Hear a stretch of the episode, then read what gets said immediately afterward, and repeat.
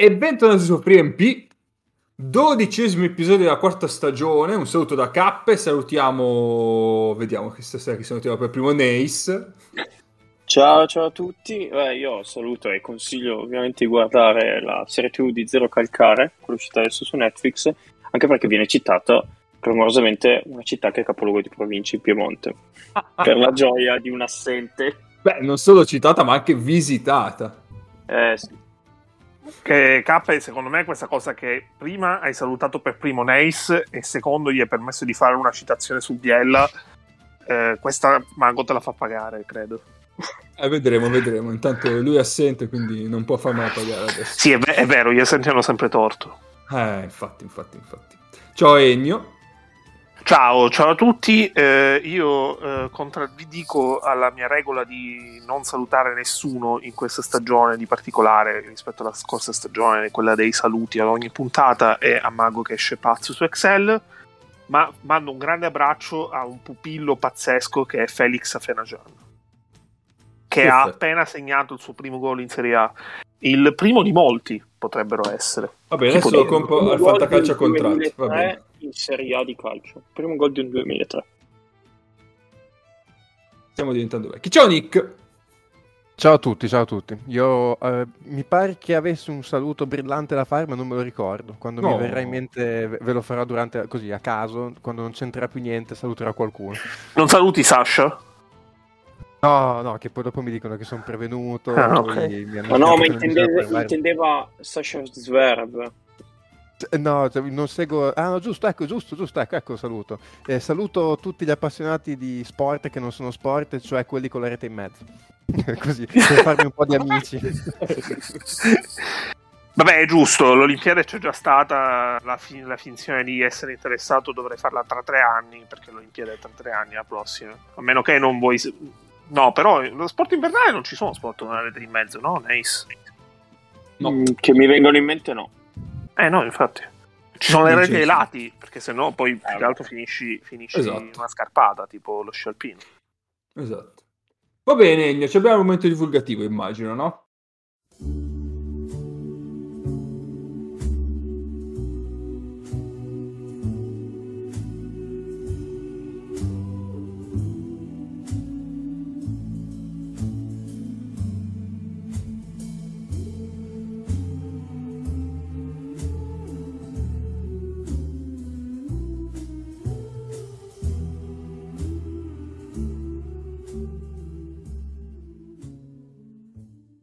Certo, certo. Eh, momento ricchissimo soprattutto dei, eh, degli avvenimenti storici, perché il 23 novembre del 1890 entra in funzione il primo jukebox della storia. Eh, questo fatto avviene nel Palais Royal Saloon di San Francisco. Poi nel 1963 eh, debutta Doctor Who, il primo episodio in assoluto di Doctor Who eh, va in onda sulla BBC e nel 1991 eh, c'è l'annuncio da parte di Freddie Mercury di essere malato di AIDS. Freddie Mercury poi morirà il giorno dopo. Tre compleanni. eh, il primo compleanno è di un nome che ricorrerà almeno un'altra volta in puntata, eh, è quello di Achille Polonara. Tanti auguri e tieni duro, soprattutto. Il secondo nome è quello di una stimata cantautrice e attrice statunitense, ovvero Miley Cyrus. E il terzo nome, io volevo fare il nome di un ex sciatore alpino croato eh, per Mago, ma Mago è assente, e quindi faccio il nome di Asafa Powell, uno che è stato anche l'uomo più veloce della storia, in, eh, a più riprese. Ottimo, ottimo. Che penso vada bene come sport perché non ha una rete di mezzo, quindi... No, Sì, sì, sì, sì, sì. Basta che non ci sia una rete a dividere i contendenti e va tutto bene. Bene, bene, bene. perfetto. Eh, invece di reti non ne abbiamo in questo momento. Che cazzo di gancio sto per fare di merda? Vabbè, lasciamo stare. Gancione, gancione, attenzione. No, era un gancio di merda. Dicevo, eh, potremmo colpire una pallonata con una finestra. Vabbè, niente. No, Eh, è, è talmente disastrosa che io penso che potremmo passare prima al discorso di Eurolega e poi andare alla finestra sulla finestra perché... Perché tu non c'è ancora pr- pronta, mi stai No, dicendo. io ce l'ho prontissima, però... Eh, allora, cioè, vu- vuoi fare iniziare la puntata con 40 minuti di me che parlo. Ma come 40 minuti? Cosa devi No, dire? No, no, Eh. ho, ho sia dei consigli di, visione sia per illustrare cosa andremo a vedere in queste Oh, vedi. Allora- due settimane. E allora apriamo la rubrica La finestra sulla finestra delle pause nazionali. Andiamo.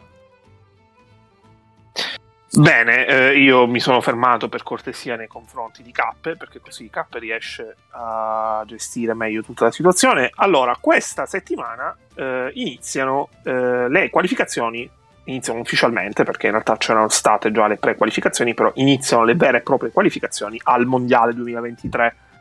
Ricordiamo ai naviganti che il Mondiale 2023 saranno i primi della storia a disputarsi in più di un paese, perché si giocheranno nelle Filippine, in Indonesia e in Giappone. Tra l'altro, da sottolineare come eh, Indonesia, eh, l'Indonesia sia l'unica delle tre ospitanti a non essere sicura della qualificazione, perché sarà sicura della qualificazione soltanto se si piazzerà tra le prime otto della, eh, de- di Asia Basket, Asia, dell'Asia Cup in programma la prossima estate. Quindi eh, potremmo avere un mondiale senza uno dei paesi ospitanti, sarebbe una cosa molto divertente.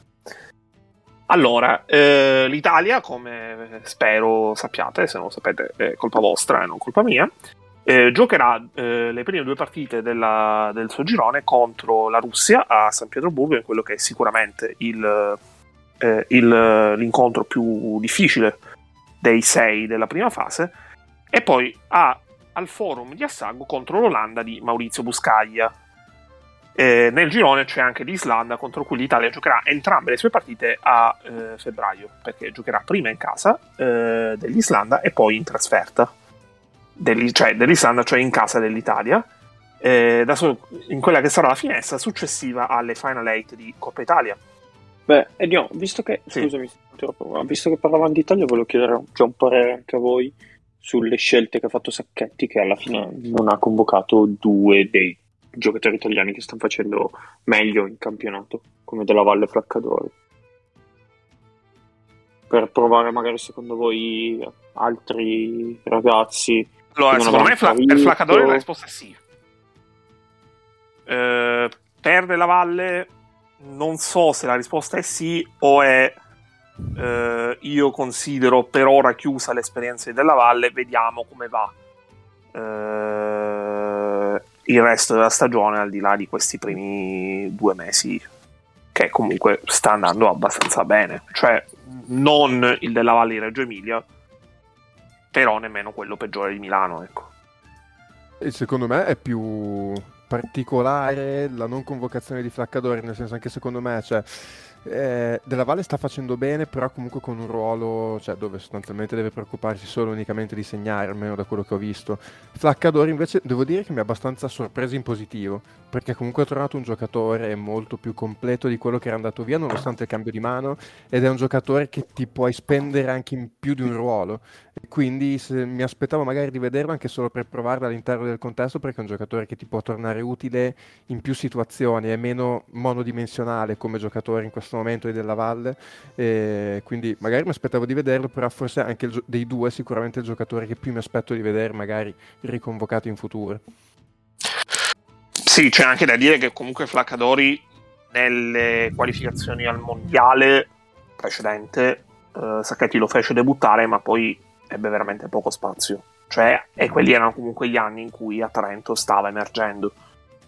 Quindi mm, non so, cioè, da un lato ho come l'impressione che eh, Sacchetti abbia da- voluto sia chiamare quelli proprio giovani, freschi, eh, elettrizzanti, eccetera, eccetera, che ovviamente sono eh, Manion, Paiola eh, e Spagnolo, anche se bisogna vedere se Manion ci sarà.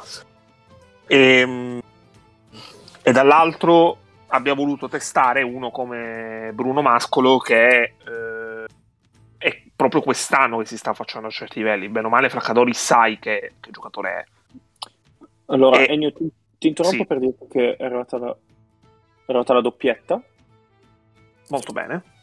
Eh, Eh sì, Mascolo, cioè per quanto ho visto nelle prime partite a Tortona, avendolo visto anche dal vivo, cioè fisicamente ha proprio non ha, minim- cioè non ha, non ha patito il salto dalla 2 alla Serie A e se gli mancava un po' di canestro al palleggio, soprattutto da tre punti, non ha, non ha avuto particolari problemi in queste tre partite. Magari riesce a tirare un po' più in and shoot da tre punti dal palleggio riesce a mettersi in proprio e fare dei palleggiarsi tiri dalla media, dai 5-6 metri, però no. meritata come, come chiamata, eh. nulla da dire.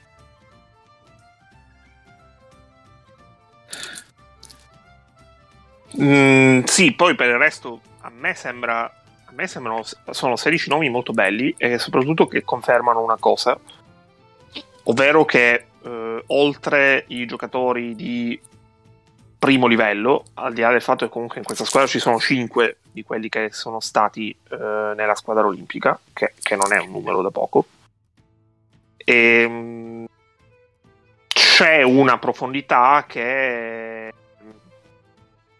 che solo 5 anni fa avremmo, mm, avremmo baciato i gomiti per avere. Perché se tu pensi che giocatori come ma anche lo stesso Gaspardo, che nei, nelle ultime due stagioni sta venendo fuori mh, mm, ad altissimi livelli, eh, è un giocatore che finora in nazionale ha avuto un ruolo abbastanza marginale. Ti viene da pensare, cazzo, finalmente possiamo permetterci di scegliere il meglio e quantomeno non i il meglio di quello ovviamente che abbiamo a disposizione, perché mh, mm, siamo pur sempre una squadra che è, è forte ma non è fortissima, eh, ma non eh, quelli che capitano e, e, poi ci ritroviamo a dover naturalizzare i maestranzi, per esempio. Mia. Comunque, per il resto, per fare un attimo un overview, Ehm, ci saranno tanti nuovi allenatori in Europa perché eh, ad esempio ci sarà il debutto di, eh, o meglio il ritorno di eh, Pesic sulla panchina della Serbia, Serbia che tra l'altro ha convocato, eh, ha convocato una, da un lato una marea di giocatori perché la Serbia ha fatto un roster a 24, poi ovviamente farà le dovute riduzioni, però al di fuori degli NBA è probabilmente il miglior roster possibile per la Serbia perché eh, ci sono giocatori di Eurolega perché ad esempio ci sono eh, Micic, eh, Nedovic, Petrusev e mh, mm, di quelli principali di Eurolega fondamentalmente manca solamente Nikola Kalinic e, e ci sono i vari Teodosic ehm, Zagoraz cioè tutta una serie di giocatori di alto livello. Ah no, manca, manca pure Andesic. Ok. Da lì Andesic bisogna vedere... Eh, gioca in Eurolega. Sì, è vero, giusto. Però ne ha chiamati di Eurolega. Perché ad esempio ci sono un sacco di giocatori convocati all'Efes, che questa credo sia una cosa che... È vero, cazzo, amici, sì, scusa. Ataman, Ataman prenderà benissimo. Eh, scu- io questa è una cosa che volevo chiederti infatti perché ho fatto caso che più di una nazionale in realtà eh, ha convocato giocatori di Eurolega, infatti sono rimasto un po' così perché io sapevo che i giocatori di Eurolega sono gli unici che non vanno in sta finestra, però non è solo la Serbia la squadra che ha convocato giocatori di Eurolega, no. anche, anche, altre nazionali, ho visto che nelle liste hanno messo dentro i giocatori di Eurolega. Ma, Ma poi ci vanno effettivamente? Allora, eh, esatto. allora mh, mm, è un gioco di incastri. Tendenzialmente bisogna tenere conto di una cosa. Uh, prima di tutto da questa finestra in Europa eh, si torna a giocare ognuno nella propria, eh, nel proprio, la propria serie di gara designata. Non ci saranno le bolle, cosa che ci saranno invece in altri continenti, perché in America, eh, sia nord che sud, e in Africa continuano a esserci concentramenti in una sede unica o in poche sede uniche in Asia e in Europa invece si gioca eh, nei vari posti di casa, in alcuni casi si gioca a porte chiuse, in altri casi si gioca a porte aperte con pubblico, ma questo è secondario.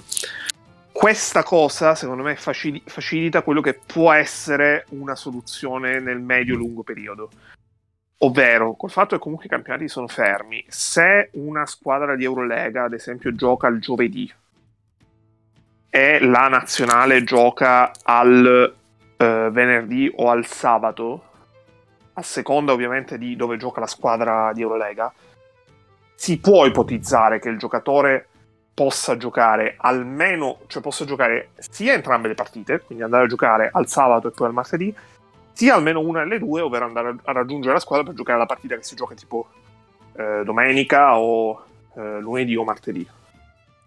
In generale eh, dipende tutto dagli accordi delle singole federazioni, perché ci sono federazioni che eh, lo metto proprio in chiaro e, e, si gestisce abbastanza, per esempio in Spagna non ci sono giocatori eh, di eh, Barcellona, eh, Real Madrid e Pasconia nella, nella, nei 16 convocati di Scariolo.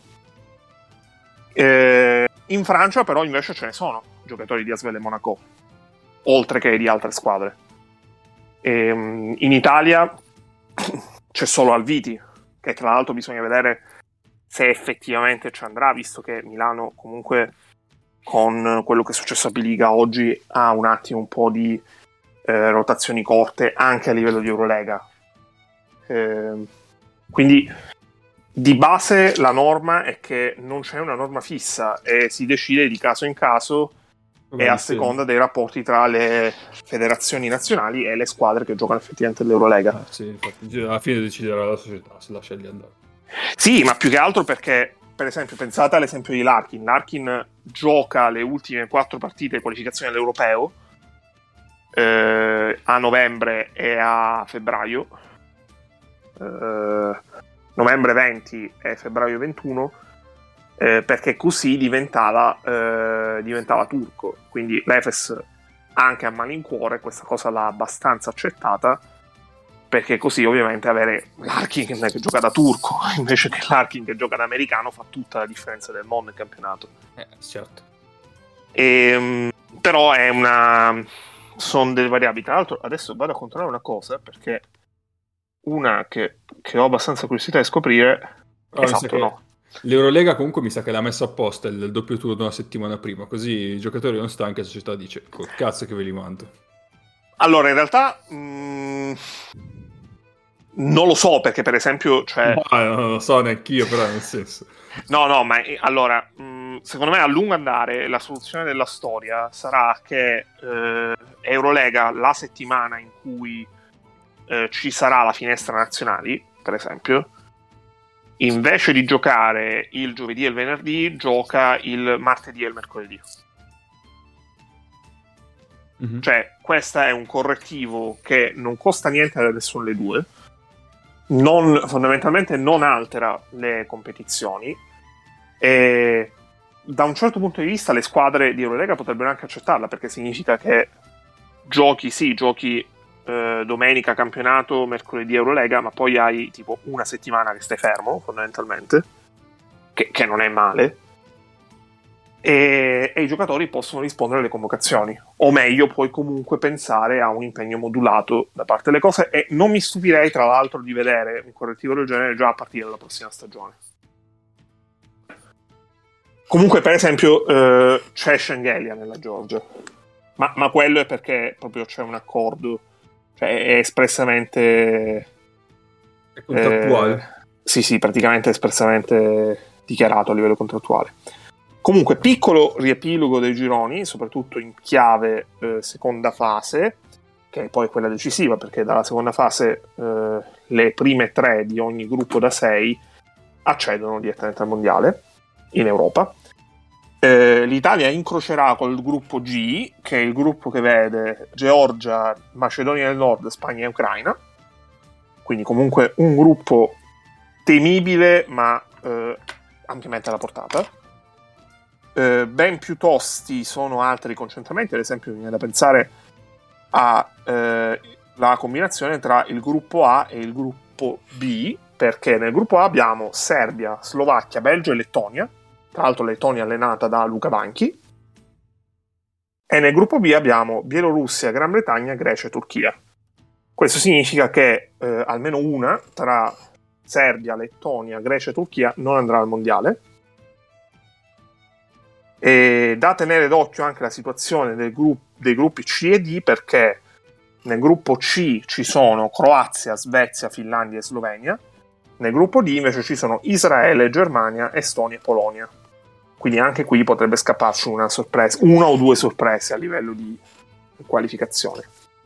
Eh, più lineare dovrebbe essere la situazione nei gruppi E ed F, perché nel gruppo E abbiamo Francia, Portogallo, Ungheria e Montenegro, mentre nel gruppo F eh, Bosnia, Lituania, Bulgaria e Repubblica Ceca. Eh, poi ho un paio di piccole eh, note di colore. Eh, prima di tutto che nell'Argentina giocherà Carlos del Ancora. Esatto. E eh, praticamente vinto una partita insieme a eh, Tyreek Jones e, e Sanford quasi da solo. Vabbè dai, anche un po' l'apporto di Moretti nel finale. A Cremona giocherà con la nazionale argentina e, e siamo nel 2021. E nell'Argentina ci saranno anche un altro reduce delle, di mondiali olimpiadi passati come Marcos Mata, però a differenza, a differenza del film Marcos Mata sventolava, le, sventolava gli asciugamani. E poi ci sarà Leandro Vildozza che è il cugino di Luca. Eh, vabbè. E negli Stati Uniti, invece, eh, la solita squadra formata da giocatori di G-League e giocatori svincolati che si mettono in mostra per magari cercare di strappare un contratto NBA. Innanzitutto, gli Stati Uniti che ad oggi non hanno un allenatore per eh, la nazionale, chiamiamola maggiore, tra virgolette, cioè se domani partisse il mondiale, gli Stati Uniti dovrebbero decidere chi l'allena, perché Popovic comunque non continuerà sulla panchina degli Stati Uniti la nazionale delle qualificazioni, almeno in questa prima finestra, l'allena Jim Boylan, l'ex eh, coach dei Chicago Bulls. Negli Stati Uniti ci saranno comunque anche giocatori dal calibro di eh, Jordan Bell, Luke Cornett, Emmanuel Terry e Isaiah Thomas. Eh, chiudo con sì. due note veramente di colore. La prima è, ehm, riguarda dove si giocano le bolle. Eh, in Africa si gioca una bolla unica, eh, dei, eh, due, ma, dei, due ma, dei, dei quattro gironi e si gioca in Angola, nella città di Benguela. In America invece si gioca in tre bolle. Le nazionali sudamericane giocano in una bolla unica a Buenos Aires, le nazionali eh, nord e centroamericane invece giocano metà a Santo Domingo e metà a Chihuahua City in Messico. Ma come Chihuahua City? Chihuahua City, giuro. Chihuahua La City. bolla di Chihuahua. Sì, penso che Chihuahua City sia. La bolla di Chihuahua City penso sia la, la, il nome della puntata. Eh, mi sa di sì. Eh. Tra l'altro, Chihuahua City, che è città che eh, Wikipedia mi dice che nel 2017 registrava una popolazione di 878.000 abitanti, quindi nemmeno una città. Oh. La squadra di Chihuahua si chiama Dorados de Chihuahua. Perché è giusto fare del contesto. Questi sono i grandi nomi che apprezziamo. Eh, però mi devi dire anche qualche giocatore celebre dei Dorados del Chihuahua. Ah, adesso dammi tempo che serve perché trov- allora, vediamo, quest'anno ti posso dire che hanno come miglior realizzatore aspetta Darrell Lafonce Summers Darrell Summers hanno che è un nome che mi dice qualcosa questo mi sa che giocava a Georgetown, aspetta, Darrell Summers, fammi vedere due robe. No, non è lui allora. Così Darrell Afon Summer, JC Fuller, Antonio Peña, Cesar Guerrero, Ray Gallegos, Thomas Gibson, Juan Miguel Suero, Charles Mitchell, non ci sono nomi particolarmente esotici, No, un sacco di no, americani. Peccato. No, però sì, esatto. Il loro miglior realizzatore attualmente è questo Darrell LaFauns Summers, 15 punti in 32 minuti di media col 41% dal campo, ma al 40... 15% da 3 su 3 tentative a partita. Vabbè, dai. Bene, eh, io, Ecco comunque, io comunque concludo questo- questa finestra sulla finestra eh, segnalando una cosa, visto che eh, questo è il grande ritorno del pubblico. eh, eh, noi siamo molto attenti all'importanza che il pubblico ha in una partita di pallacanestro. I consigli per l'acquisto dei biglietti. Allora, prima di tutto, se volete andare a vedere una partita a Chihuahua City, eh, Sicuramente, guarda. il biglietto unico è, è un- mm, praticamente per le partite da un lato Stati Uniti, eh, Cuba e Messico, Porto Rico, dall'altro Porto Rico, Cuba e Messico, Stati Uniti, eh, vi costa la modica cifra di, eh, di partenza è di 17 euro, quindi comunque ha un prezzo onesto. oserei dire. Ehm, per quanto vi, co- vi, costa ancora di meno, invece, se volete andare a vedere eh, una partita di una sessione, perché sono ben quattro partite al giorno, quindi potete andare a vedere due al mattino, primo pomeriggio e due al tardo pomeriggio para sera a Buenos Aires, perché il prezzo di partenza per andare a vedere eh, due partite è di 6 euro, quindi eh, molto buon mercato. In realtà il mercato migliore di tutti è eh, addirittura in Asia, perché eh, se volete andare a vedere eh, Kazakistan Siria, che è una, una, delle partite di qualificazione mondiale in, in, Asia, il prezzo di partenza è 2 euro. Però dovete affrettarvi perché eh, la percentuale di riempimento dell'arena, dell'arena eh, per Kazakistan Siria è solamente del 50%. Eh, ben più caro, invece, stando a quello che mi dicono eh, Google e soprattutto i siti dei tassi di cambio delle monete, è un biglietto per Libano-Indonesia, eh, perché un biglietto per Libano-Indonesia mi riporta che il prezzo minimo è di 52 euro. Eh, a Libano-Indonesia bisogna entrare col Green Pass. Per, per Libano-Indonesia? Per Libano-Indonesia. Eh, Spendi che... meno per il volo che credo sia l'equivalente cestistico di ho pagato 26 euro per vedere a ABR. E, Libano Indonesia eh, devi essere vaccinato, però attenzione, se non sei vaccinato hai la possibilità di farti il test, di farti un test eh, rapido all'ingresso dell'arena, ovviamente a pagamento. Eh, la cifra per il test rapido a pagamento è intorno ai 30-35 euro. Quindi scegliete eh, in maniera consapevole, fermo restando che comunque, eh, se siete interessati, in Italia eh, l'Italia gioca contro l'Olanda al forum lunedì sera e c'è la possibilità ovviamente di andare a vedere i biglietti, di eh, comprare i biglietti per andare a vedere la partita. E andate a tifare la nostra nazionale che se lo merita, non come quella di calcio. Ah, ah, ah, ah, ah. ah. E qui sentiamo delle bacchettate. Assolutamente sì. Oh, adesso c'è un bel gancio invece, eh, perché andiamo a bacchettare anche noi dei giocatori e insieme a dare anche delle carezze a quelli che ci hanno piacevolmente colpito. Sì, allora, eh, visto che non sapevamo di cosa parlare, abbiamo detto, ma sì, facciamo che eh, decidiamo un giocatore che ci ha particolarmente stupito, un giocatore che ci ha particolarmente deluso in questo inizio di Eurolega e andiamoci a parlare un po' eh, ognuno ha scelto una testa per categoria e adesso eh, andiamo a parlarne. Chi è che vuole iniziare? Beh, e ne ha parlato anche abbastanza, quindi sta per ultimo adesso. Esatto, mi pare, mi pare giustissimo. Basta, vai a bere un bicchiere. Vado a Chihuahua City. Ecco, sì, vai e torna. Mi, mi, butto io quasi quasi. Vai, vai, vai, vai. Una, eh, viene da una proposta mia, sì, questa idea così. Tanto m- m- 11 partite possono essere, diciamo, un buon eh, discreto arco temporale, così per avere un po' una prima idea su, giocatori che hanno reso magari meglio o peggio di quello che ci aspettavamo, quindi insomma metto, buttiamo lì due nomi, una, un fenomeno e un bluff eh, da, da, tenerli, da, tenerli, di cui parlare. Io dunque parto, si parte sempre con le buone notizie, quindi parto con il giocatore che fin qui mi ha sorpreso in positivo e, ehm, e vado con Tony Jekiri e, e, qui faccio ovviamente una premessa nel senso che... Eh, è un giocatore che mh, lo metto come sorpresa perché appunto mi aspettavo un, più o meno un disastro, detto, più, detta come va detta, eh, in un Unix che complessivamente mi aspettavo peggio di quello che è stato fino adesso. Eh, tra l'altro vorrei far notare che tutte le squadre russe in questo momento hanno record vincente, voi che non ci credevate.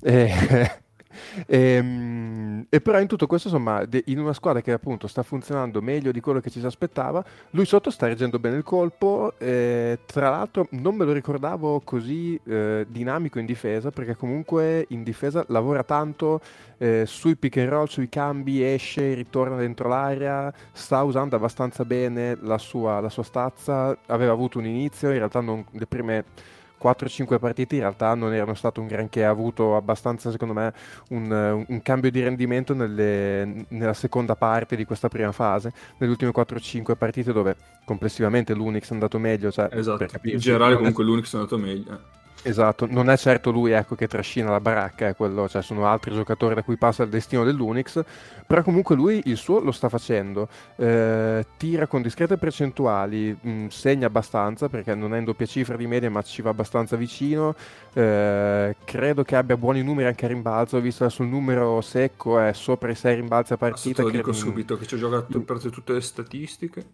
Ok, avevo visto che aveva circa 6 rimbalzi su minuti, sono qua su 20 in 22 minuti, quindi immagino che le statistiche a rimbalzo, anche le avanzate, non, non siano malaccio.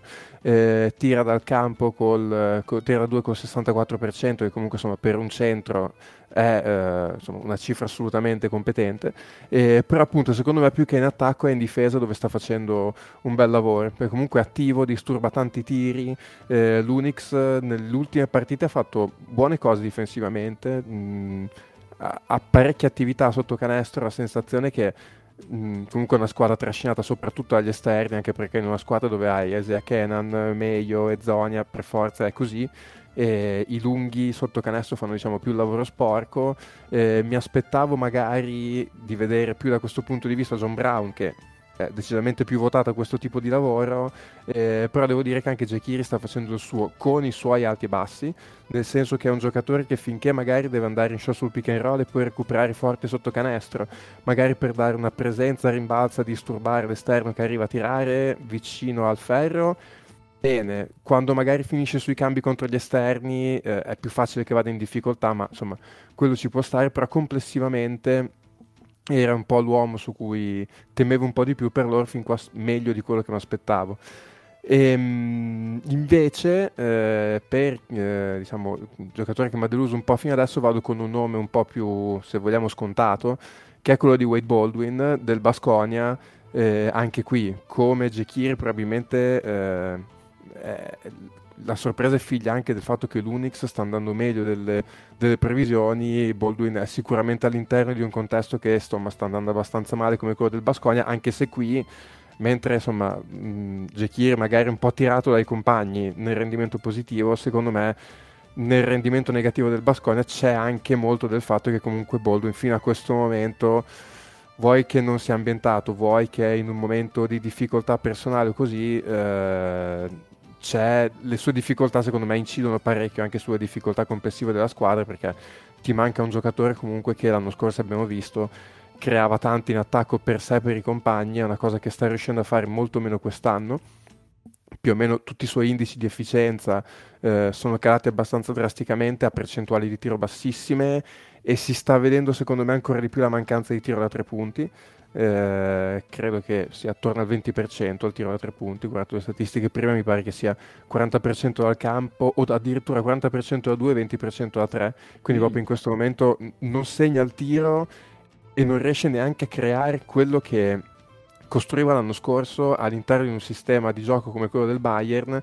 E, e, poi di conseguenza va un po' in difficoltà tutta la squadra perché credo ne avessimo parlato anche in passato fuori da lui il Basconia non è che abbia tanti giocatori che si costruiscono un tiro o che costruiscono tiri per i compagni di squadra. Quindi nel momento in cui viene a mancare da lui questa pro- produzione è chiaro che va un po' in difficoltà tutta la squadra. Poi non voglio stare qua a dire che la responsabilità delle difficoltà del Basconia sia tutto su Baldwin, però certamente in estate si era detto hanno fatto un colpo, un bel colpo di mercato perché era sicuramente uno dei giocatori usciti meglio dalla stagione dell'anno scorso, si aspettavano un contributo di un certo tipo che fin qua non c'è stato, quindi fin qui sicuramente è uno dei giocatori che mi ha lasciato più, più deluso, diciamo. Chiaro. Allora, adesso stavo recuperando le statistiche, ma il foglio stranamente non va, adesso si sarà impiantato. Uh, nel mente ti posso, pro... nel mente ti posso sì, dire sì. che Jekiri ha il 12% di eh, remote percentage in attacco e il 21% okay. in difesa, quindi okay, eh, sì. confermo che eh, che magari sta facendo benissimo a ribalzo. Sì. Mm-hmm. No, beh, dai, tutto sommato. 21, 21 generale? No, 21 in difesa. Ok, ok. Allora, invece, invece, invece, finiamo, finiamo, eh, scusa, finiamo Jekiri, qua ho altri numerelli un po' hipster, un po' a caso, vediamo un po' se c'è qualcosa di interessante. Eh, beh, eh, ha 25 di impatto on-off. Eh, quindi è forse il migliore. Sì, è il migliore del, dell'Unix con queste cifre qua. E tutto sommato i minuti sono maggiori quando, de, di quando è in campo. Cioè 250 minuti in campo, 200 fuori. E eh, l'offensive rating di differenza è un più 20 la difesa è un meno 5, quindi comunque è, cioè meno 5 è meglio, no? Eh, se è il minore di 0 è meglio, per un totale di 25, quindi butta via. Eh, invece, invece, per quanto riguarda Baldwin, eh, guarda, mentre, mentre gu- prendi i numeri di Baldwin, stavo guardando qualche, qualche, numero sulle situazioni di gioco. Dall'anno scorso quello che è calato drasticamente, sia come utilizzo che come efficienza, sono proprio i numeri in isolamento. L'anno scorso lui giocava quasi un terzo dei suoi possessi in isolamento, aveva 1,07 punti per possesso in isolamento fino adesso ha invece il 16% totale di possesso usati in isolamento e ha 0,7 punti per possesso prodotti, quindi è calata complessivamente anche proprio la sua pericolosità individuale. Mm-hmm. Sì, sì, sì, sì, sì, sì. Tra l'altro l'impatto on-off, sì, l'attacco praticamente è nullo, è 198, quindi vabbè, non cambia niente. Mentre in difesa 125-109 però... Cioè, con lui in campo 125 e con lui fuori 109? Sì. Ah, ok, eh sì, insomma. che, che, non okay. diresti, che, non diresti, sinceramente. No, Nel esatto. senso, per come da, ci dà lui in difesa. Eh, mm-hmm. strano. Eh sì, però in generale, come dicevi tu, eh, nel momento in cui lui viene meno, al Bascogna c'ha solo Granger come creatore del palleggio. E... Sì chiaramente già in Eurolega fai fatica con uno in campo, figurati in uno in squadra, diciamo. sì, esattamente. E quindi insomma vediamo, sicuramente un giocatore che se trova magari il periodo di forma è il giocatore che ti rialza anche un po' la squadra da solo, perché comunque è, un po' anche il basket moderno, nel senso palla tanto in mano alla tua point guard, se la tua point guard è in stato di grazia eh, ti può davvero far cambiare la faccia alla squadra per anche un mese o due. Quindi vediamo un attimo come, come procede. Sicuramente la situazione del Basconi in questo momento, e s- mi sembra un po' in generale in questa stagione, non sarà delle migliori. No, no, no, no, no. no. Sto vedendo altri numeri interessanti di Bold, ma in realtà mm, sì, qui adesso ho visto che per esempio, ecco, diciamo prima delle difficoltà al tiro in questo momento catch and shoot a 0,27 punti per possesso in catch and shoot e, e questo può essere un problema anche se poi magari lui più che catch and shoot tira da, dal palleggio. Però ecco, sì. insomma, sì, sì, no. è chiaro che è un giocatore con quella, con, con quella, preponderanza fisica, è chiaro che la difesa tende magari a passare dietro sui pick and roll, a lasciargli il tiro, eh, se il tiro entra così tanto poco poi dopo diventa problematico anche per lui. Eh, sì, sì, sì, c'hai un po' diciamo di blocco mentale poi a quel punto, sì. Sì, 47 di true shooting infatti. Sì. Eh, malino, malino. Eh, va bene, altro su, su, questi due da parte degli altri? No, no. Eh, no. no. Sono, sono, abbastanza soddisfatto. Va bene, allora. Eh, vai Nes, allora, parti con i tuoi. Allora, il mio positivo, arrivo che vado a recuperare i dati che mi hanno stupito, cioè sapevo che stava facendo il positivo, però quando ho visto i dati ho detto, oh, eh. Centere è Ante Zizic. Eh sì. Qua che... denigrato più volte a questo podcast, ma in realtà... Beh, Socia sì. An- anche, lui, anche lui se l'è, se l'è presa in, eh, sul personale come Chris Jones. Sì.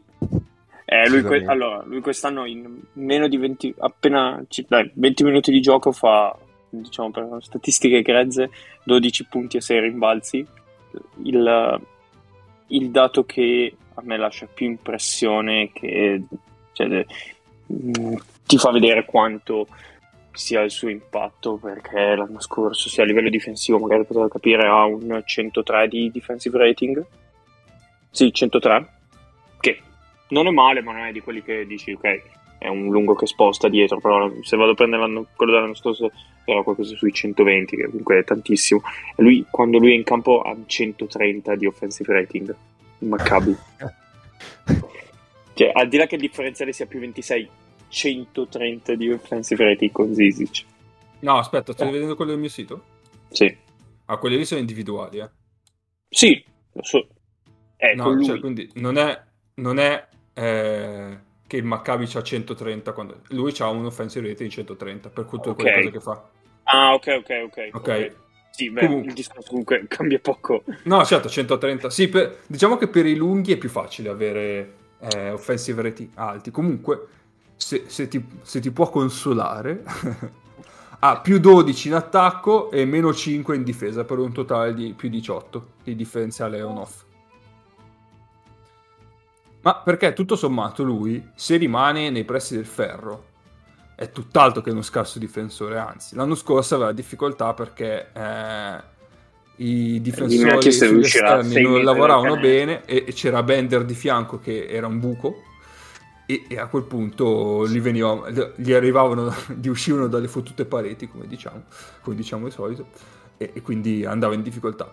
Nel momento in cui la difesa funziona un po' meglio, eh, lui torna a essere un, un ottimo elemento difensivo in protezione al ferro. Sì, sì, in tutto questo, Dragan Bender che fine ha fatto? Non lo so. È sparito, l'hanno, l'hanno fatto, l'hanno fatto sparire in un pilone. Probabilmente eh, l'Israele non l'ha voluto vaccinare così l'ha potuto espellere dal- dallo stadio. e non lo so sinceramente. No, al momento è senza squadra. Alla fine. Cercherà, eh, non so, adesso si è cambiato qualcosa con il discorso stage, Erasmus in giro. Comunque, ragazzi, io, se sbaglio Magari per il secondo semestre crolli- riesci a trovare un tirocinio da qualche parte. dico, se sbagli un attimo, crolli subito. Mamma mia. oh. Questo cara è stato scelto al draft in quanti? 5 anni? Non c'ha Sì. squadra. È un mondo brutale alle volte. eh. Beh, eh, può andare a Milano. Milano cerca un lungo e sicuramente lui sarà Ma meglio. se mai... uh. Ti avessi mai sentito vago? Guarda. Ah, beh, perché mi, mi sente vago, mago. mi sente vago nel quarto d'ora in cui ti fa Milano? Sì che mago, 40 diciamo, minuti. Niente, e di, di, di Zizic, quindi bene. eh, per quello male invece Nace. per quello male io dico Pierre Henry, Eh, buon Pierre. perché probabilmente giocare a fianco a tanti altri trattatori di palle non essere lui, lui il Deus ex, machina dell'attacco lo, lo svilisce e non riesce poi a essere produttivo, perché se l'impatto in termini difensivi ehm, c'è sempre, perché comunque fa una robata e mezza partita e ha un defensive rating di 105 il su- Mhm. cioè quando lui ha un offensive rating di 91 Eh, io 91 con aspetta con true shooting del 45% Bob. Quanto c'ha da 3? 30 e qualcosa no ma tira 35. malissimo da due lui No, ma sta tirando Lui malissimo tira- anche liberi, 54%. Ma quanti ne ha tentati in totale? eh, Pochi, spero. uno- 1.2 Aspetta, eh. ne avrà tirato una dozzina Aspetta che ti dico il totale.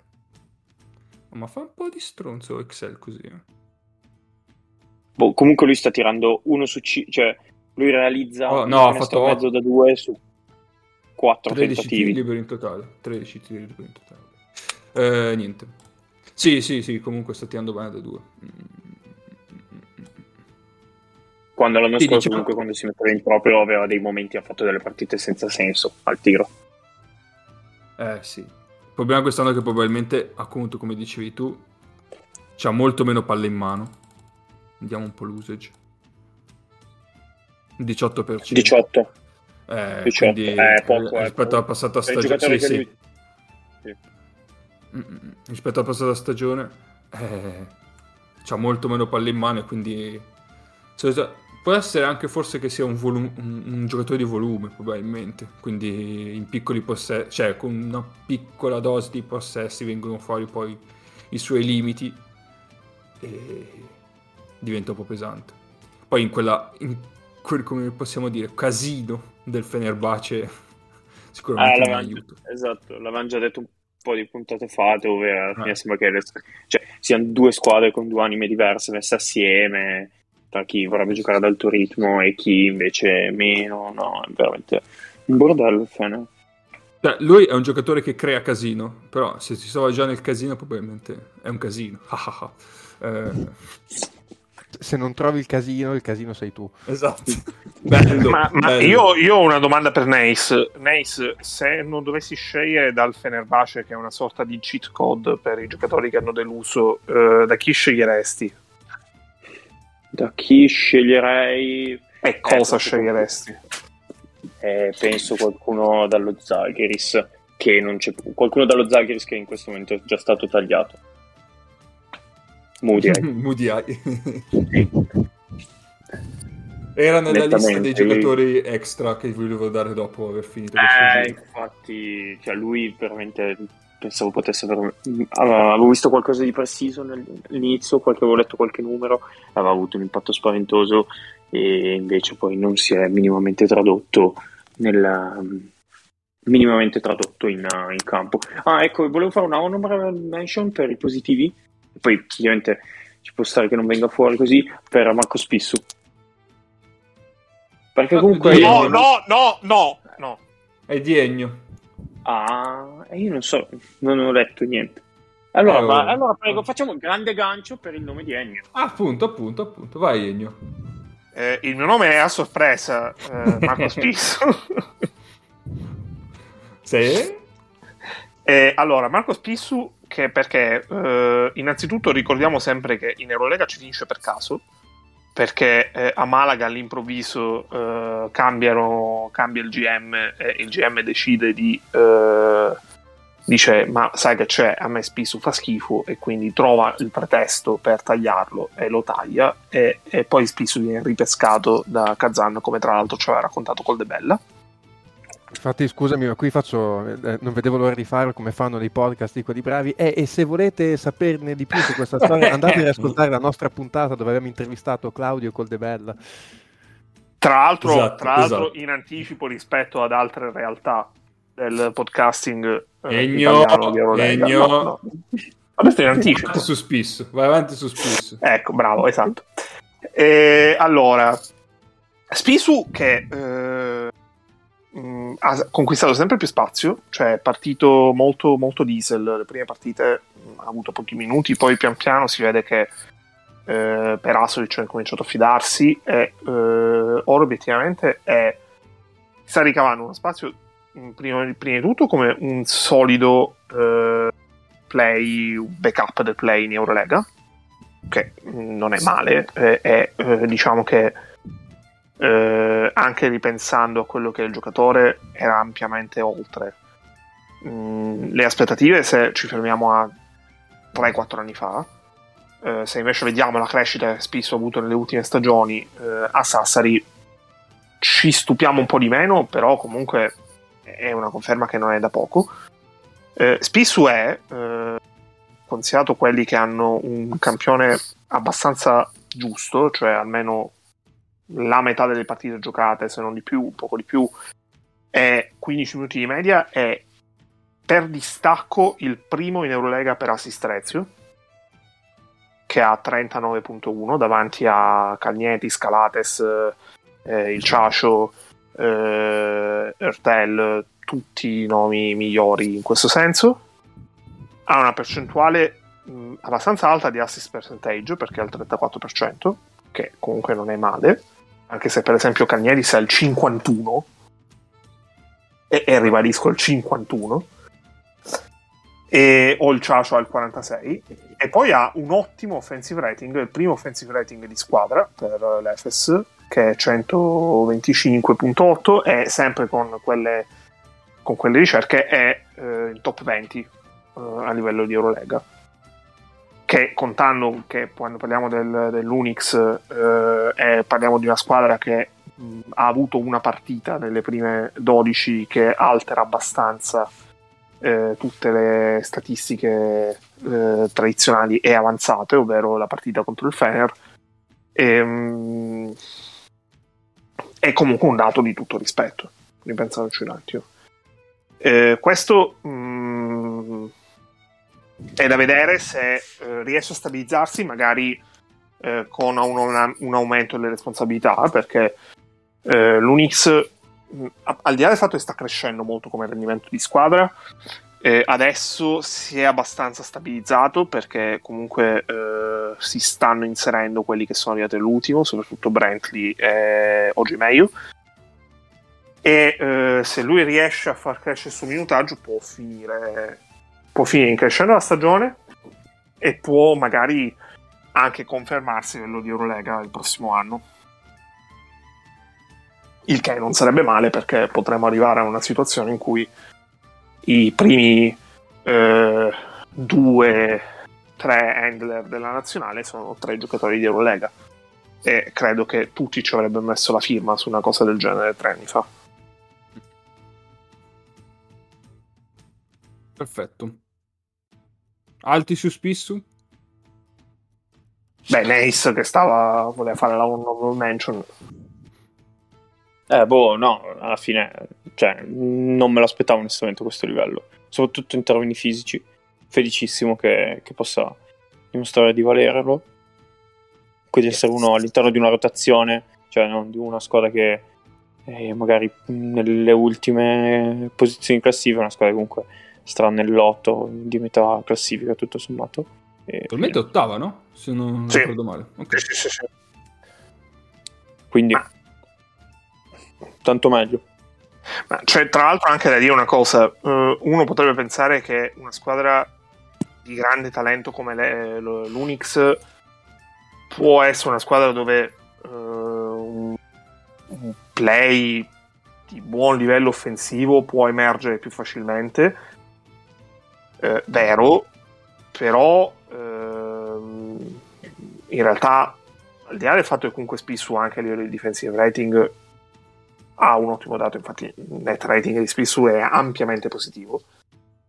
E, um, il punto principale è che comunque eh, lui sta è da un lato sempre in crescita e dall'altro eh, quello del, dell'Unix è mh, tanto talento assortito, ma soprattutto talento assortito nel costruirsi le occasioni da soli, cioè costruirsi il tiro da solo. L'Unix ha tanti giocatori in grado di costruirsi un tiro, e quindi un play che mh, un play classico. Prima, play classico, esatto, un play classico.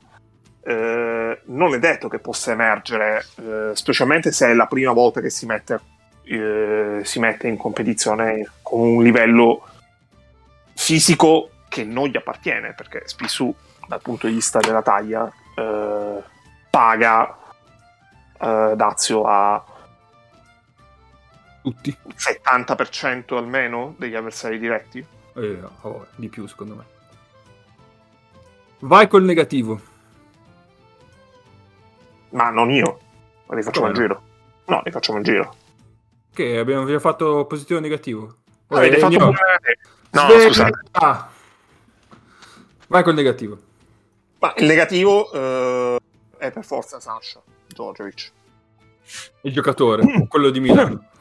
No, no, sì, giocatore No, perché eh, eh, prendere un giocatore singolo del, del Fenerbahce secondo me è molto difficile, eh, al di là del fatto che questa stagione, come dicevo prima, eh, di registrare potrebbe acuire il mio odio e la mia insofferenza per eh, Nando De Colò e, um, non so, sono molto perplesso perché eh, il Fenerbahce è una situazione dove ci sono dei giocatori che mi sembrano veramente persi. Uh, che quando li vedo in campo uh, non ho capito non ho capito qual è il loro ruolo all'interno della squadra e non sono sicuro nemmeno che l'abbiano capito loro. Il primo esempio in questo senso è Polonara. Polonara mm, non è un lontano parente del giocatore dell'anno scorso, Polonara mi sembra in certi momenti un lontano parente del giocatore del primo anno Basconia, quello che fondamentalmente del cambio di Schengelia. E, um,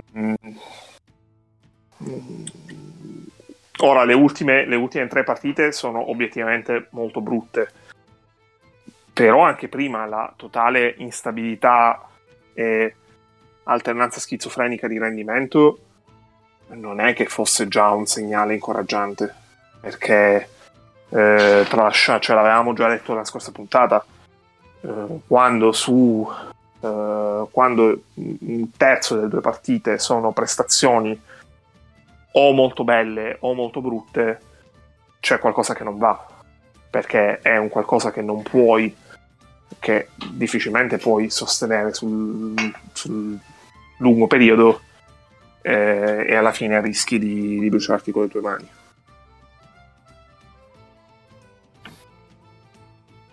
Faccio un, sì. un breve... Sì, no, eh, vabbè, è, è un, un, argomento ovviamente che un po' mi tocca, ma perché avevo qualche dubbio adesso a parte delle battute e tutto quanto così, su quanto... Eh, non dico Giorgevic come competenza di allenatore, ma come, come tipologia di allenatore, anche come personalità, come tendenza, un po' lui... Quello, per quello che si era visto a Bologna questi, nei tre anni in cui è stato qua, quanto fosse pronto a una realtà di Eurolega e una realtà come il Fenerbahce, che comunque ti...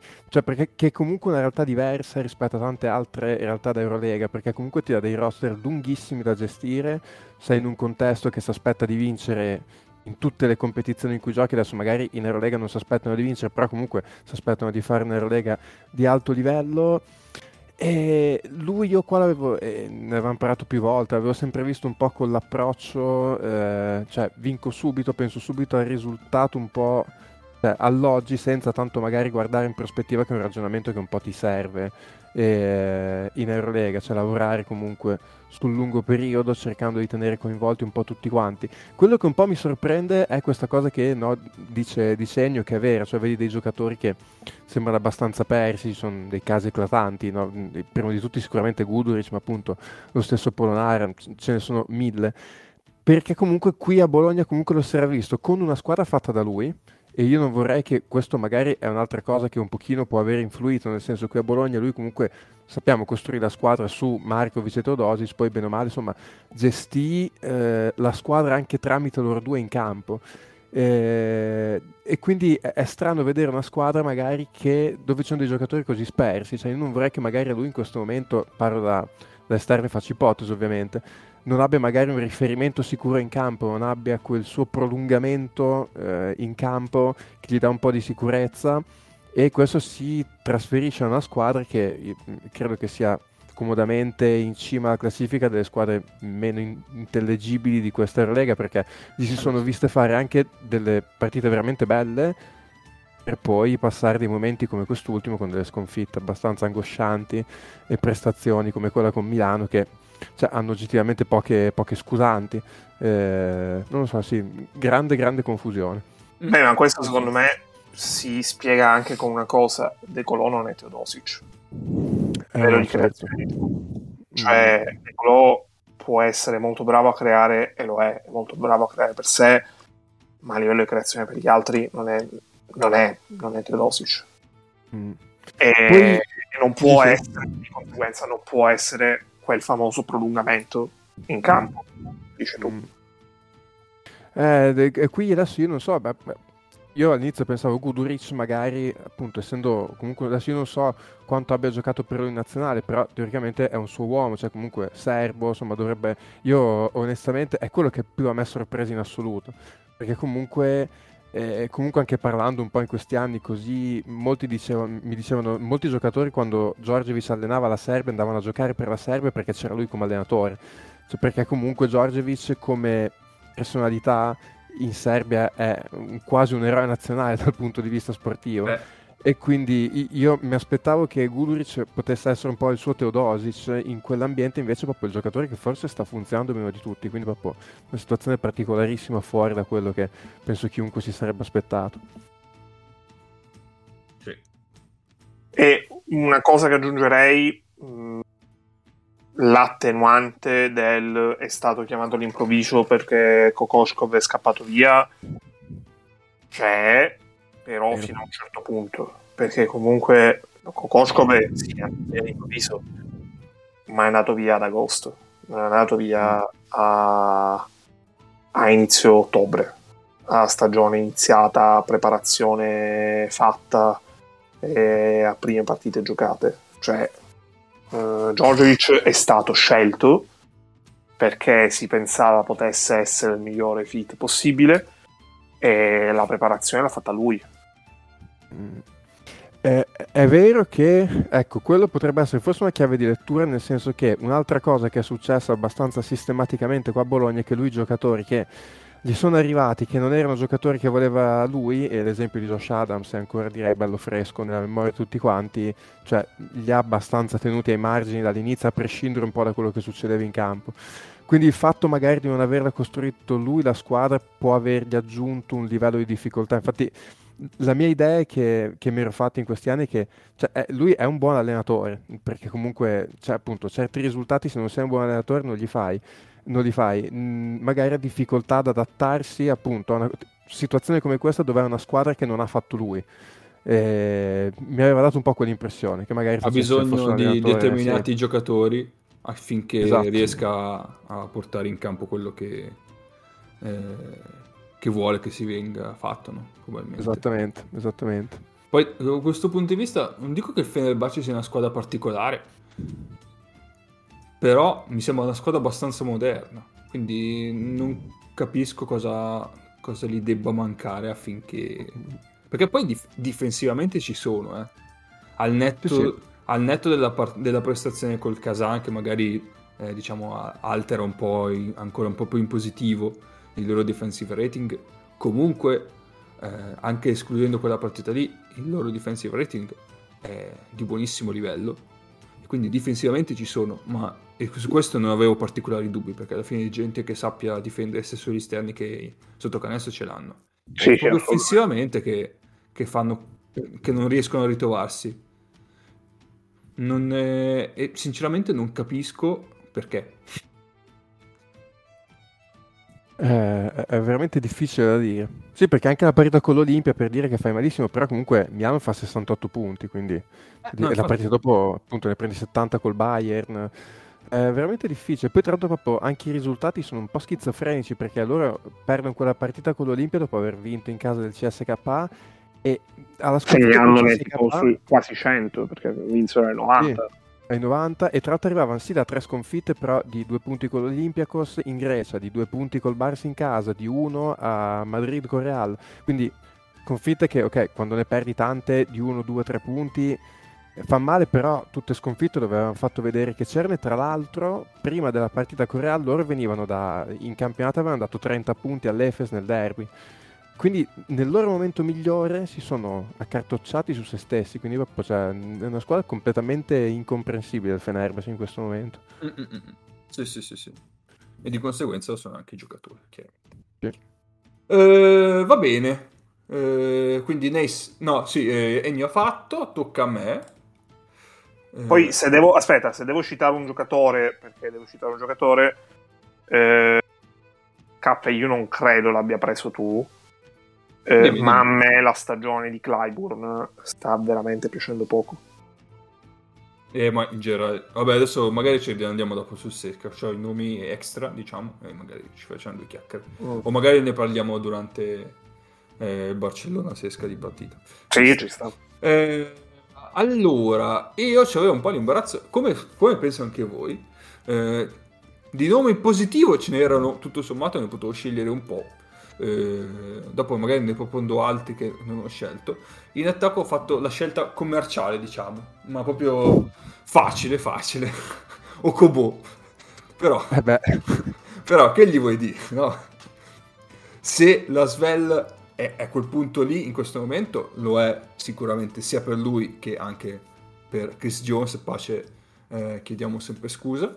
Eh, sono entrambi giocatori che eh, sono più creatori per loro, chiaramente. Eh, adesso ci concentriamo su Kobo, ovviamente. Eh, quindi lui crea più per se stesso che per gli altri. Difatti, il suo assist percentage è bassissimo. Dov'è che sta? È sul 20% più o meno è un po' più sotto eccolo qua 28 beh neanche tanto malaccio è più Chris Jones a 18 vabbè però 28 tutto sommato per essere la point guard principale della squadra potrebbe essere anche un po' più alto detto questo comunque per adesso se la Svel è lì eh, lo è anche per le creazioni dal palleggio di Okobo sia in isolamento che in situazioni di pick roll dove poi va a concludere al ferro. per adesso sta tenendo percentuali buonissime, sia col tiro dal palleggio che eh, al ferro. C'ha il 51 da 3, il 57 da 2 e l'83 ai liberi. Quasi quasi faceva il 50-40-90. Però può fare il 50-50-85. Vai il 50-50-80, che tuttavia... Schifo non fa. no, assolutamente. Ecco, forse il quesito, oltre al fatto di eh, se volesse fare un ulteriore step, diciamo, potrebbe appunto essere quello del coinvolgimento maggiore dei compagni, eh, bisogna capire se è in grado di tenere, non dico quelle percentuali perché penso che sia impensabile tenere un 56 da 2 che da 3, ma anche solo un 50-40 con tutti quei tiri in pull up che fa lui, tiri del palleggio, quelli tutto sommato tiri quasi sempre contestati e quindi eh, difficile mantenere quei livelli lì, magari. Vabbè, questo è un dubbio che ho, eh, però per adesso tanto di cappello e complimenti. Non so se volete aggiungere qualcosa su di lui, se ne andiamo avanti.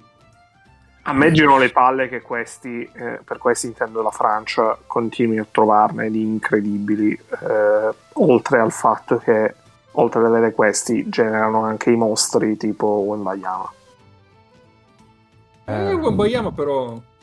Vabbè, cioè, cre- eh, credo sia stato pure male, quindi... Sì, sì, sì. Però ha fatto fatica le prime. Però vabbè, eh, ha tutto vabbè. il tempo, ha 18 anni. Cioè, Meno male che ha fatto fatica perché altrimenti era veramente da chiuderci tutti in casa. Infatti, infatti, infatti. e... No, cioè, è, è, impressionante pensare ai, ai, giocatori che la Francia non convochi in nazionale sparsi in giro per il mondo, tra NBA, G League, sì, eh, sì, sì, college, eh, campionati vari, eventuali. Cioè, è impressionante la quantità di giocatori che buttano fuori. Cioè, questo era in NBA da ormai da un po' di anni, Okubo ce l'avevamo un po' dimenticati. Ah, io sì. Non è mai riuscito ad incidere, però è giocatori che a livello europeo. E quanti ce ne sono di francesi che magari a livello europeo, a livello dell'Eurolega, sposterebbero? Cioè, Mari... Tipo Matt Bayer? Eh, vabbè, ma quello, vabbè, quello sappiamo che c'è un complotto ordito contro lui, ma adesso per fortuna ha trovato una squadra che lo sa valorizzare al meglio. Esatto. Io rivolgo, mm. rivolgo, un appello alle madri francesi: fatele na- fateli nascere a 20 miglia. No, fateli nascere a 20 miglia. Non dovete allungare troppo. Magari, cioè, osate un po' a Sanremo. Esatto, a, in- esatto. a Imperia. Fateli allora, nascere don- da noi. Poi, donne francesi, accoppiatevi con uomini italiani. Oppure, se proprio accoppiatevi pure tra francesi, non è un problema, ma fateli nascere da noi e poi ci pensiamo noi.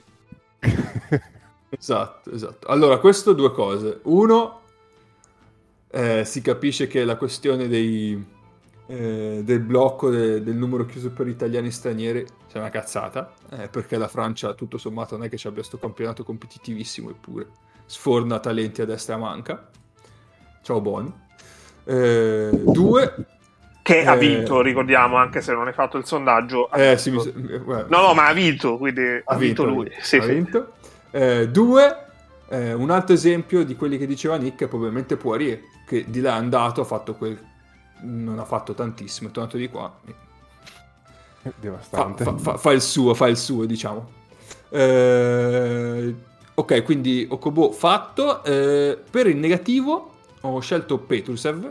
Adesso il negativo era un po' più, dic- un po più, un po più difficile scegliere se eh, volevamo isolare un po' dalle delusioni di questo inizio di stagione che sono Zalgiris, Basconia e Fener, no? Eh, Petrusev non ha un compito facile e qua eh, sembra quasi assurdo dirlo, ma sostituire Sallì non era facile. Eh, perché lo diceva giustamente Mago, eh, e dicevo comunque anch'io eh, qualche puntata fa, eh, Sanli ti dava eh, diverse opzioni di, di, conclusione, non solo la conclusione al ferro, mentre Petrov appunto per adesso è solo un rim runner, uno che sa solo concludere al ferro. Eh, nel momento in cui giochi all'Efes, eh, dove determinati spazi sono già congestionati sia eh, dai tuoi compagni, eh, vedi Mizic e Larkin che vanno spesso al ferro, sia eh, dalle difese che sono appunto concentrate nel non permettere quel tipo di conclusione ai tuoi compagni, ecco che il ferro diventa un po' eh, affollato e probabilmente fai un po' più fatica. Eh, tiro dalla media o tiro dalla lunga per adesso lui mh, non ne ha mostrato eh, tantissimo e quindi sta facendo un po' fatica. Però tutto sommato io mi aspettavo un po' di più, ecco, de- al, al, netto di questa situazione in cui eh, lo, non lo sta aiutando. Soprattutto mh, mm, potrebbe fare meglio difensivamente, secondo me. Dietro sta un po' faticando. Nella in intimidazione al ferro. Sì, io sono, mm, sono, abbastanza d'accordo, nel senso che eravamo mm, probabilmente tutti quanti, forse c'era anche un po' più hype di quello che era il reale valore del giocatore perché si era visto l'anno scorso in un contesto eh, comunque di Aba Liga, un contesto chiaramente mh, tatticamente e anche a livello di richieste tecniche ovviamente inferiore. Poi l'avevamo visto quest'estate contro la nazionale e, e, oggettivamente sembrava un predestinato. Poi tra l'altro lui veniva anche da Gonzaga dove aveva fatto non bene di più. E quindi cioè, sembrava un, un, passaggio così, cioè un passaggio obbligato, fare un anno in Eurolega dove faceva il mostro e poi essere mandato in NBA e invece poi ti rendi conto che specialmente i lunghi, eh, eh, lui probabilmente in questo momento non ha ancora quel tipo di specializzazione, ma perché è un giocatore con un talento dove non può specializzarsi appunto alla San Lee, che non ha il talento di Petrusev, però sapeva fare quelle due robe esattamente come le voleva l'Efes ed era un giocatore di esatto. alto valore per loro. Esatto. E Petrusev, eh, probabilmente anche per l'età che ha in questo momento, quelle due cose che faceva San Lee ancora non le sa fare a quel livello e magari non le saprà ma- mai fare quel livello perché appunto è un giocatore con più talento che deve essere sviluppato in un altro modo, però eh, l'Efes mi sembra che abbia ricostruito più o meno la squadra con, stessi, con le stesse idee dell'anno scorso e Petrusev eh, non può andare a dargli quello che gli dava San Lì e, e probabilmente si scontra con quello. Sì, eh, e adesso a fare le cose che l'anno scorso faceva San Lì le hanno riesumato Plyce. Sì, esatto. Eh, esatto, esatto. E, e quindi è questo. Io secondo me resta un prospetto meraviglioso. Eh, sì, sì, sì. Bisogna vedere un attimo, gli farà bene sicuramente quest'anno. Eh, perché probabilmente imparerà a fare tante altre cose che magari fino adesso aveva considerato un po' meno nel suo gioco. Però è chiaro che magari in termini di hype potrebbe prendere un po' diciamo una botta al ribasso che non è necessariamente negativa. No, assolutamente, assolutamente. Poi comunque è giovane, come dicevamo, quindi ha tutto il tempo per, per prendersi. Va bene, altro da aggiungere? No. No. Allora vi sparo due o tre nomi e poi andiamo alle partite viste. Due o tre nomi che non sono stati detti. Allora, Giampaolo Ricci. Porca vacca. Beh, ma, ma di, Ricci, di, Ricci, di, Ricci, abbiamo parlato tanto nelle ultime due vero, però eh, a citare nell'elenco delle sorprese sicuramente ci va no, vero, per forza. Sì, sì, sì. Eh, ci va per forza. Quello che, che è un grosso esterno, cioè, è passato da non può giocare in Eurolega ad essere un giocatore che ti dava 10 minuti sorprendente buoni, sorprendentemente buoni di grinta ad essere un degno sostituto di Mitoglu nelle ultime partite. Cioè, è incredibile. Assurdo, assurdo, assurdo. Eh, niente, li scorriamo così velocemente, eh, per... tanto appunto alcuni ne abbiamo già parlato. Eh, poi, poi, poi, poi, poi, poi, poi, poi, poi, poi, poi, poi, poi, poi, vediamo un po'. Vabbè, c'è un paio di nomi anch'io, se non De- ce ne hai già. Devon Hall. Esattamente. Per rimanere a Milano. Eh, poi chi mi ero segnato? Dove sta?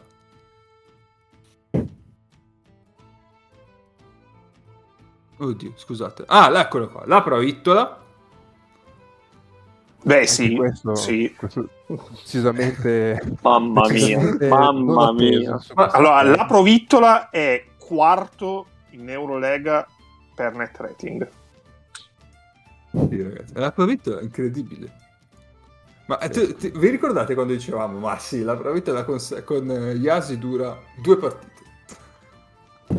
E invece? E invece, e invece per loro, non dico che è fondamentale, però poco ci manca.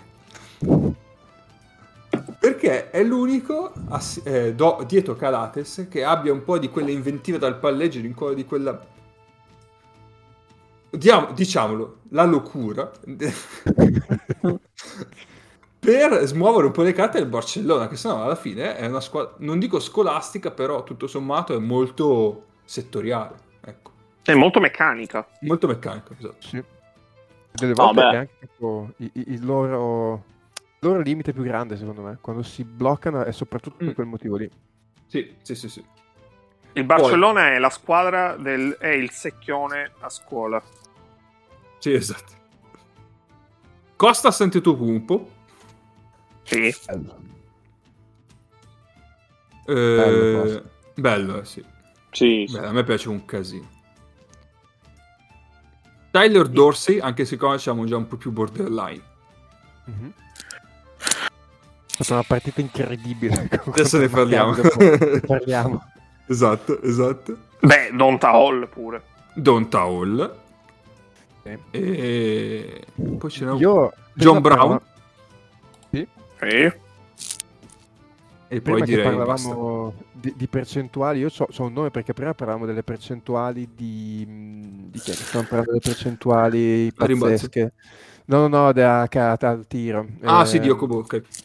eh, esatto, c'è Daryl Macon, eh, che secondo me, eh, io adesso me l'ero colpevolmente scordato, ma nel casino del Panathinaikos sta facendo una gran stagione e secondo me si sta confermando come realizzatore che a questi livelli sta perché fa quasi 17 di media col 68 da 2, 45 da 3, 88 ai liberi. Però ci ha giocato di meno, no? O, o mi Eh, sbaglio? no, no, no, 11 partite, 27 minuti di media. Ah no, chi è che è arrivato dopo? Allora mi confondo. Bacon. Sì, Bacon, esatto. Sì, no, Cioè, e Bacon. sì. Me- Mekon, Mekon sta facendo quello che dovrebbe fare Nerovic se fosse sano, fondamentalmente. Però che appunto lui c'è, secondo me, anche in un contesto disfunzionale come il Panathinaikos sta riuscendo a fa- perché spesso i realizzatori in quei contesti lì magari fanno, re- Fanno stagioni dove sì. segnano molto, però con percentuali orrende. Lui sta facendo il grande realizzatore con- di quantità, ma con anche tantissima qualità. Beh, lui fa 17 punti con 9 tiri a partita, quindi non è neanche uno da 15 tiri. Cioè, fin qui ha giocato una stagione statisticamente pazzesca. Mm, mm, mm. Sì, sì, sì, sì, sì. Uh, E- Mekon che uh, scusate, Mekon che è il primo nel Pana per uh, net rating eh, ed è uh, che è 26esimo, quindi potete capire cosa sia la stagione del Pana. E um, per tornare al discorso di prima su Poirier, eh, Poirier defensive rating di Poirier 96,8 Certo. defensive rating di Tavares 96 cioè questi in ogni momento della partita hanno in campo uno di questi due Già. ora voi per favore ditemi come si fa a batterli in una serie Eh. Gli fai il logo pick and roll. Andiamo avanti. Andiamo. Ah, no, l'ultimo era Cory Walden. sì ci sta Sì, giusto, vero. Va Ma bene. io aggiungerei, aggiungerei anche Oscar da Silva allora Sì, è vero, è vero, assolutamente, Sì, sì, assolutamente. sì, Assolutamente. Va bene, andiamo alle partite viste quindi. Eh, questa settimana c'era doppio turno, Eurolega, Champions League, un casino, un casino. Eh, ne abbiamo scelte tre, quelle che abbiamo visto quasi tutti più o meno. Allora, inizierei da eh, Barcellona-Sesca, che non mi ricordo neanche se avevamo consigliato, però vabbè, era una bella partita, ce la siamo vista. Eh, partita che è andata, diciamo, per tre quarti come voleva il Barcellona. E per un quarto, invece, è il Sesca che gli ha girato. esatto, lo cura. Infatti, il parziale dice 13 a 33 per il Sesca. Però il parziale dopo del quarto quarto è 30 a 13 per il Barcellona. Cioè, una partita abbastanza pazzesca. Eh, appunto, in quel quarto lì è successo che eh, il Sesca ha voluto segnare la bellezza di 6 triple, non mi ricordo, l'ho scritto sul gruppo. Comunque, sicuramente 7, credo. 7. 4 Voltman, 2 Schengelia e una ehm, il nostro pupillo, eh, Kurbanov. Eh, e da lì ha scavato, ha ribaltato l- la partita, no? Eh, dopodiché però, eh, quel- dopo quell'esplola lì, l'attacco del Sesca è tornato a essere un po' eh, quello di cui parlavamo nelle ultime puntate, quindi un po' un divago. Difatti se andiamo a vedere 13, 14, 33, 13, quindi tutto sommato non una grande produzione offensiva negli altri tre quarti. E il problema del, del Sesca è sempre quello, secondo me. Cioè, questi sono una anarchia in cui la palla non gira. Adesso, dicevo anche settimana scorsa, sì, con Grigonis qualcosa è migliorato, però eh, non, ha ancora, diciamo, non è ancora entrato completamente, visto che è rientrato nell'infortunio nelle ultime due. Non ha ancora in mano tutto l'attacco, ovviamente, giustamente, anche perché non può sobbarcarsi tutto quel, quel lavoro lì. Eh, l'altro sarebbe Hackett. E poi abbiamo Lumberg e Sved, che però mh, chiaramente non sono, eh, come si dice, preposti a servire molto anche i propri compagni. Quindi alla fine si, riduce tutto a palla Schengelia, palla Clyburn e poi vediamo cosa succede. Eh, oh, cioè, con Schengelia magari succede quasi sempre una cosa positiva. Con Clyburn quest'anno, mm, ma anche già l'anno scorso, sinceramente, eh. un po' così così. Sì, diciamo che un po' quello che mh, ha stupito in queste partite qua è che appunto, però magari appunto ci può anche stare perché devono un po' tornare tutti quanti assieme, è che sono al completo adesso, se non sbaglio, perché è tornato Milutino, è tornato Grigoni, sì. è tornato. Schenghia, ci sono tutti, eh, però appunto ci può anche stare il fatto che appunto con i problemi di infortunio che hanno avuto, ok che adesso ci sono tutti, però magari hanno bisogno di un po' di tempo per rimettersi sì. assieme tutti assieme, però sì, la sensazione è quella che ci sono veramente tante, tante bocche da fuoco da mettere d'accordo tutte assieme quindi credo che, non so, se non hanno altri problemi di infortunio, credo che potremmo cominciare a vedere il, Ses- il Sesca per davvero nel girone di ritorno. Eh, probabilmente sì. Eh, qui probabilmente fino alla fine del girone d'andata saranno più scosse d'assestamento per trovare un equilibrio. Sì, sì, sì, sì. Lato Barça, come dicevamo prima. Ah no, no, no, no cos'è? Scusate, mi sono confuso perché stavo per dire la Provit ha fatto un partitone, invece era la, contro la Svel ha fatto il partitone. E gliel'ha vinta lui contro la Svella. Eh, appunto, no, mi sono confuso. e lì ha fatto proprio la locura, eh. Sì, sì, sì, sì, sì, sì. Eh, per loro è importante proprio per quel motivo, cioè ogni tanto gli, gli scombina i piani, gli dà, gli dà, un po' di quella sana follia che gli fa bene, ma che poi era lo stesso motivo, mi ricordo ne parlavamo l'anno scorso, eh, per cui comunque aveva senso all'interno del Real, perché entrava e faceva esattamente quella, alla fine comunque lui a fare quella anche ad alto livello ogni tanto è, è veramente bravo e quindi per lo stesso motivo a cui faceva comodo al Real l'anno scorso, fa comodo anche al Barça quest'anno. Esatto. Esatto. Ma a, eh, cioè, a, maggior ragione al Bazzo oserei dire, però. Sì, sì, assolutamente. Eh, nello stesso ruolo, permettetemi di dire eh, quanto, cioè, anche su di lui, l'hype c'era, però quanto è pronto Jokubaitis. Cioè, sta giocando una eh, sì. pazzesca. Cioè, lui entra sì, al posto sì, di Calates e gioca a quel livello lì. Eh, secondo me stiamo già vedendo adesso uno dei primi playmaker d'Europa adesso e questo non lo so io ho paura di cosa possa diventare questo nel giro di due o tre anni sì, sì, sì, sì, assolutamente. E Yasikevicius del 2030. È pazzesco, ma poi proprio sì, una maturità. E, ma tra l'altro eh, mi sembra, poi l'anno scorso non l'avevo visto così tanto, ma mi sembra che abbia migliorato anche parecchio la capacità realizzativa. Ci ha messo dentro molto più capacità di segnare per se stesso e ha delle letture già di altissimo livello. Eh. Cioè, questo, pensato in prospettiva, fa paura. Sì, sì, no, assolutamente. Ha un controllo, no? Una visione di gioco che è pazzesca per l'età. Eh. E poi quella squadra lì male non fa. Eh, no, aiuta. aiuta, aiuta, aiuta. Sì.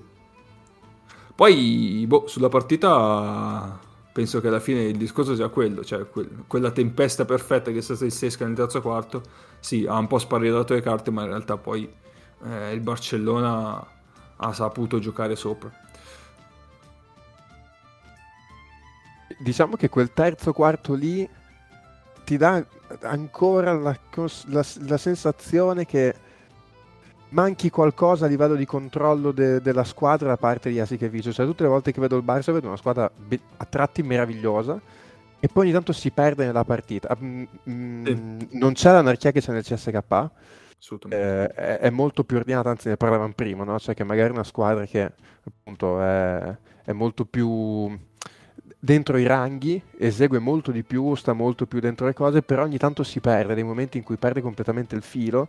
E mi viene in mente anche la partita di cui mi sa parlavamo l'ultima volta che ero in trasmissione con Maccabi, dove presero quel parziale terrificante anche lì nel secondo quarto. Hanno dei momenti in cui si perdono e prendono questi parziali che rischiano comunque di compromettere le partite, perché diciamo che probabilmente se riprendi quel parziale che hai preso col CSK sono più le volte che la perdi che le volte che la riaggiusti come hai fatto nell'ultimo quarto. E mi dà sempre un po' quell'impressione che mh, il pezzettino che gli manchi è quello, cioè che, che, ci sia ancora qualcosina che ogni tanto salta tra la squadra in campo e Jasikevicius in panchina. Eh, nel momento in cui aggiustano quello, oggettivamente tra il roster e, e tutto sono difficilmente giocabili. Eh, assolutamente. Perfetto. Eh, la seconda partita Rimaniamo in tema Eurolega, poi magari passiamo a Malaga Dijon. Quindi la seconda partita era Oli Maccabi, eh, che io ho purtroppo visto eh, quando ormai i buoi erano già scappati, nel senso Perché di solito uno quando recupera le partite, che magari sa già il risultato, il garbage lo taglia. Invece no, tu hai visto solo il garbage time. È perché era, ero live, no? Ho detto, ciao, allora, ah, okay, eh, okay. mi collego adesso per vedere questa partita. Accendo e, e ho detto, cazzo. eh, che poi ho detto, però adesso non faccio, perché l'avevo detto già quando è stato eh, Valencia Virtus, Virtus Valencia, sono, acceso, era, la Virtus era avanti di un sacco, ho detto eh, che palle, mi sono già preso tutto e ho spento. Dopo ho guardato un attimo il risultato, ho detto cazzo, ma la, Virtus, la Valencia sta rientrando e ho guardato, ho detto eh ma sto giro col cazzo che spengo, sto qua perché magari recupero, invece no. Eh, beh, allora, eh, per rimanere in tema parziale dei quarti, eh, in questa partita il primo quarto dice 35-8 per l'Olympiacos e di fa- lì si è chiusa la partita. E Dorsey, tra l'altro, a fine partita ha detto eh, una cosa tipo: Sì, me l'ho relegata al dito, Pobel, una roba del genere. E, boh, si è visto, eh. Appena appena. Non so perché poi, tra l'altro.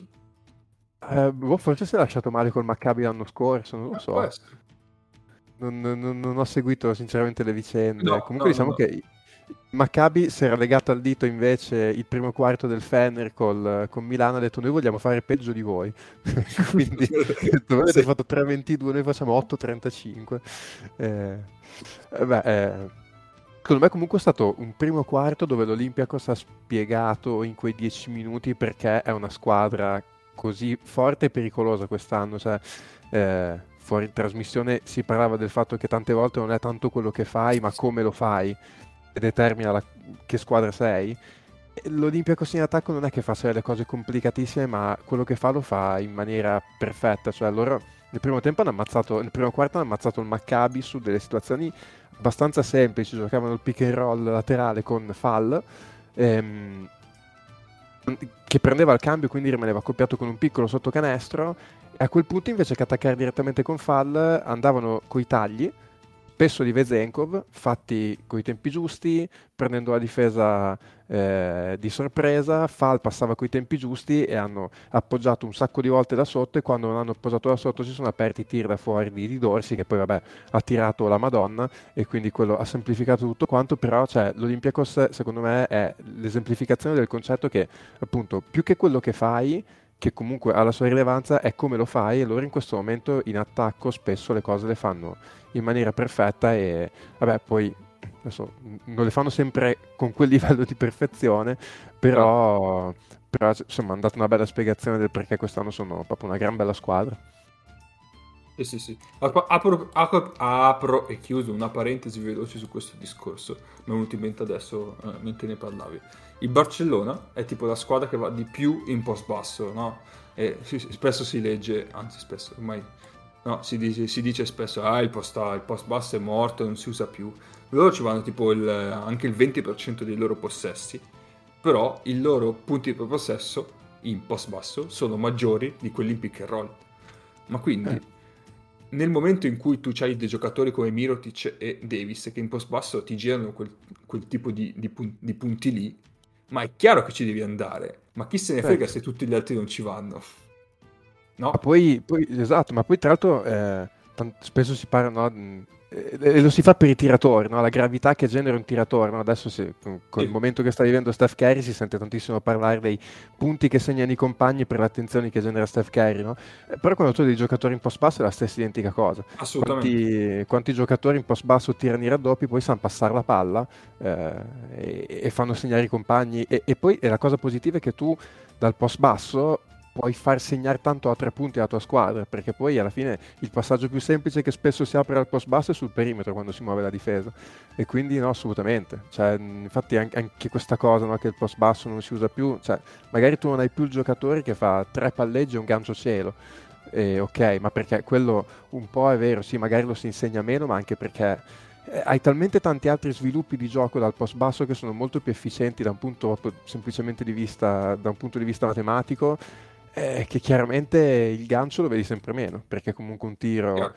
è anche fatto dai migliori a percentuali più basse, eh, però se tu hai un giocatore che al post basso sa tirare un raddoppio e sa passare la palla fuori, vale tanto quanto se non di più.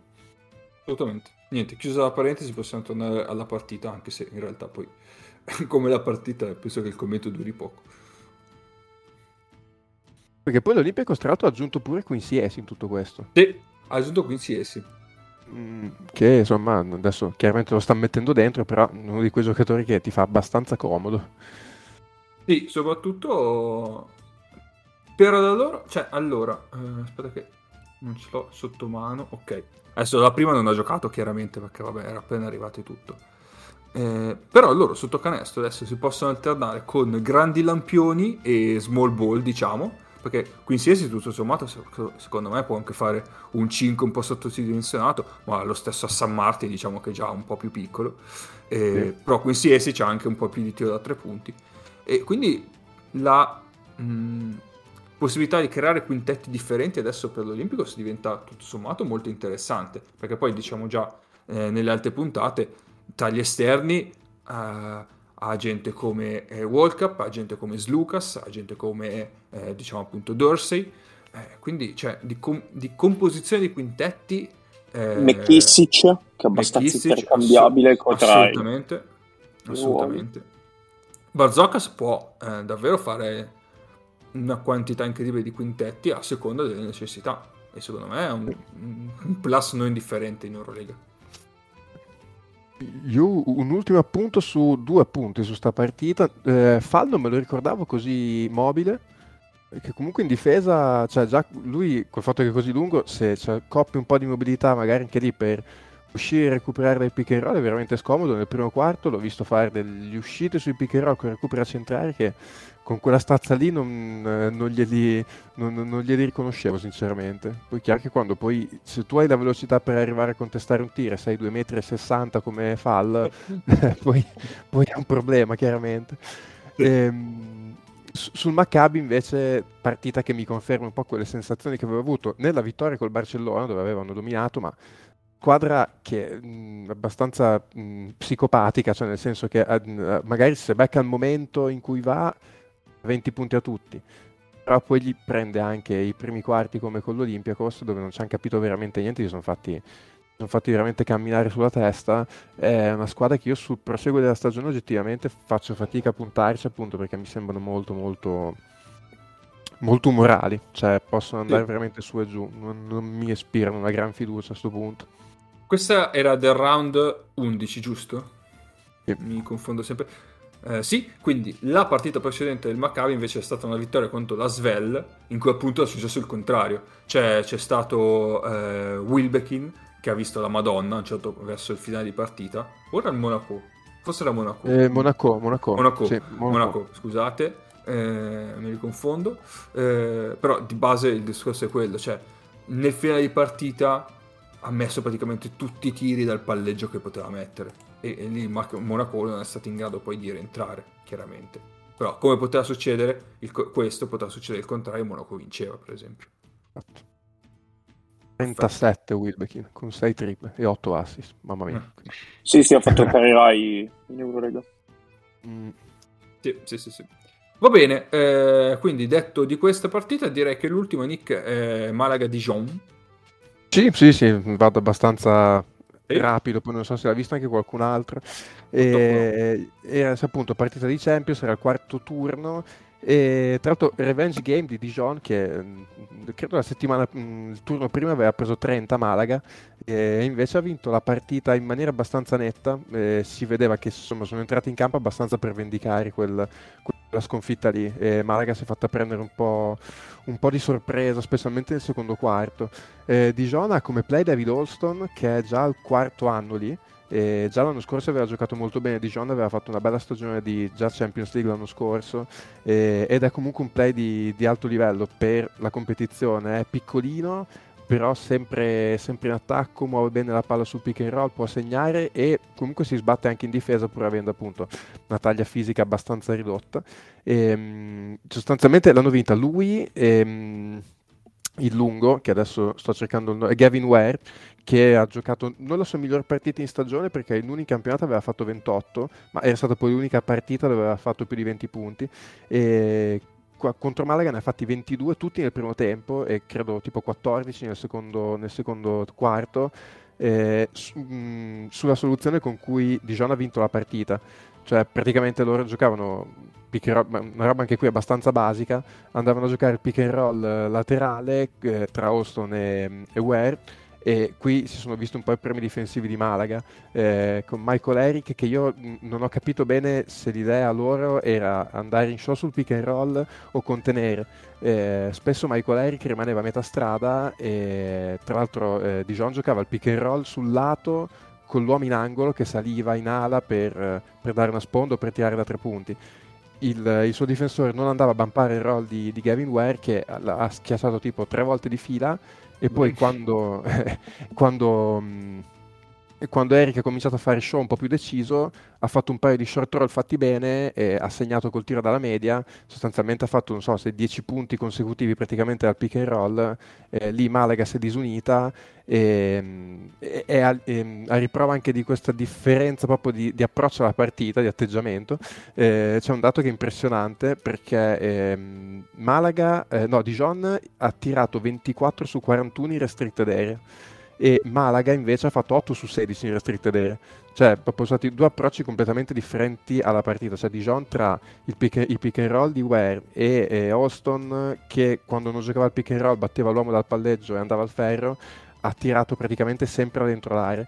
E Malaga invece non ci ha tirato mai da dentro, si è affidata molto al tiro da tre punti che finché è entrato con discrete percentuali li ha tenuti lì, eh, poi quando nel secondo tempo un po' il tiro da tre eh, ha iniziato a uscire, un po' dall'altra parte non hanno mai messo un freno eh, all'attacco di Dijon, sono andati a meno 17 mi sembra e poi nel secondo tempo non hanno avuto la forza, la forza per recuperare. Mm, Malaga è sembrata probabilmente più brutta di quello che è, perché comunque è una squadra che è presa singolarmente ha tanti bei nomi perché ehm, da Norris hanno eh, Jaime Fernandez, eh, Butei, Bromaitis, hanno Michael Eric, cioè, sono una squadra oggettivamente di alto livello, credo che sia una sconfitta che per loro non fa troppi danni perché comunque restano primi nel girone, però hanno preso una bella sberla mm, da Dijon che è una squadra che sta facendo una stagione non esaltante perché sono 3-5 in campionato, 2-2 in, in Champions League però insomma si sono dati un attimo, un, attimo una spinta e comunque una squadra che ha esperienza a questi livelli, quindi insomma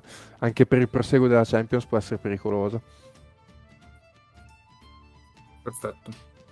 Oh, in Champions, se vogliamo fare un excursus, eh, il nostro Falco ha vinto Facciamolo. 81-80 contro Treviso, ha rimandato la qualificazione matematica Treviso e è ancora in corsa chiaramente per...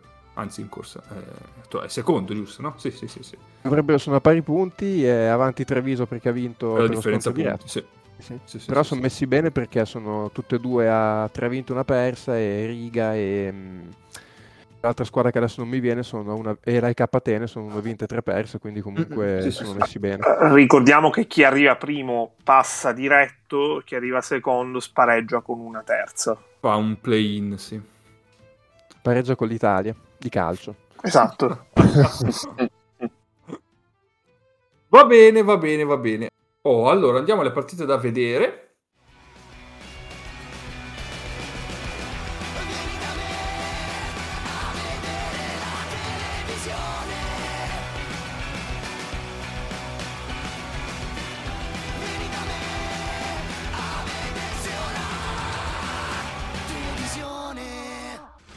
Cazzo te guardi?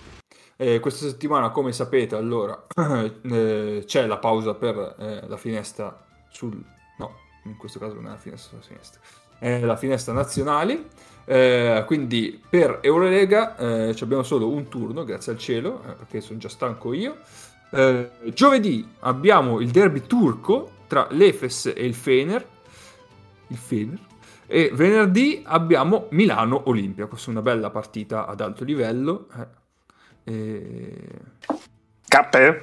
Sì. Ma eh, io posso anche consigliare Ma certo, qualche partita ai nazionali. ma certo che devi. Fermo restando che è, è tutto da scoprire qual è la copertura in Italia, perché non si sa dove si potrà vedere l'Italia, non si sa dove si potrà vedere eh, le partite che non sono dell'Italia.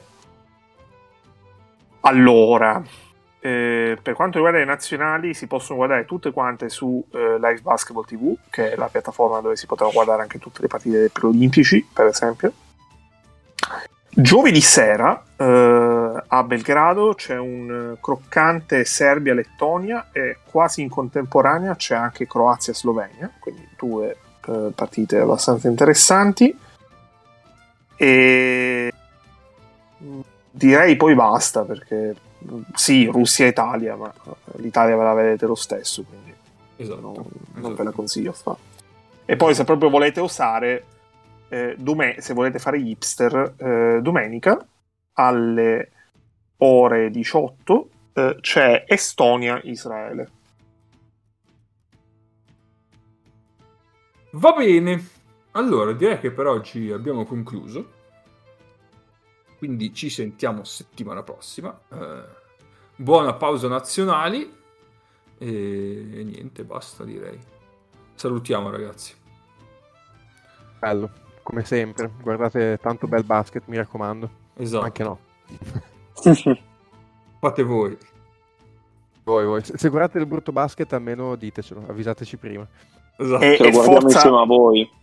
E Forza, Esatto. no, non si può dire Forza Italia, quindi eh, Forza Azzurri. Ah, bravo. Ciao ciao.